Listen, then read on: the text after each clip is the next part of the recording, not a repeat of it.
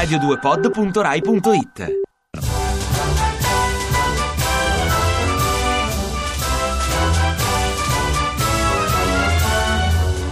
Cari ascoltatori, ma poi chi lava tutte le stoviglie sporche di tutti i programmi di cucina? Voglio dire, in tv, in tutto il mondo, su tutti i canali e a tutte le ore, ci sono tantissimi programmi di cucina e sfornano, spadellano, friggono, frullano, impiattano, assaggiano e vengono sporcati centinaia, migliaia di piatti, padelle, forchette, cucchiai, mestoli, pentole, scodelle. Ma poi chi lava? Dove vanno a finire tutte le stoviglie sporche di tutti i programmi di cucina? Esiste forse una gigantesca lavastoviglie mondiale? E quanta acqua serve per lavare tutte le stoviglie sporche di tutti i programmi di cucina? Sarà morale usare tutta quell'acqua? E che impatto avrà sul pianeta? E che detersivo per i piatti viene usato per lavare tutte le stoviglie sporche di tutti i programmi di cucina? Non inquinerà l'ambiente? E chi li lava? Vengono forse sfruttati e sottopagati lavoratori stranieri o peggio ancora, bambini?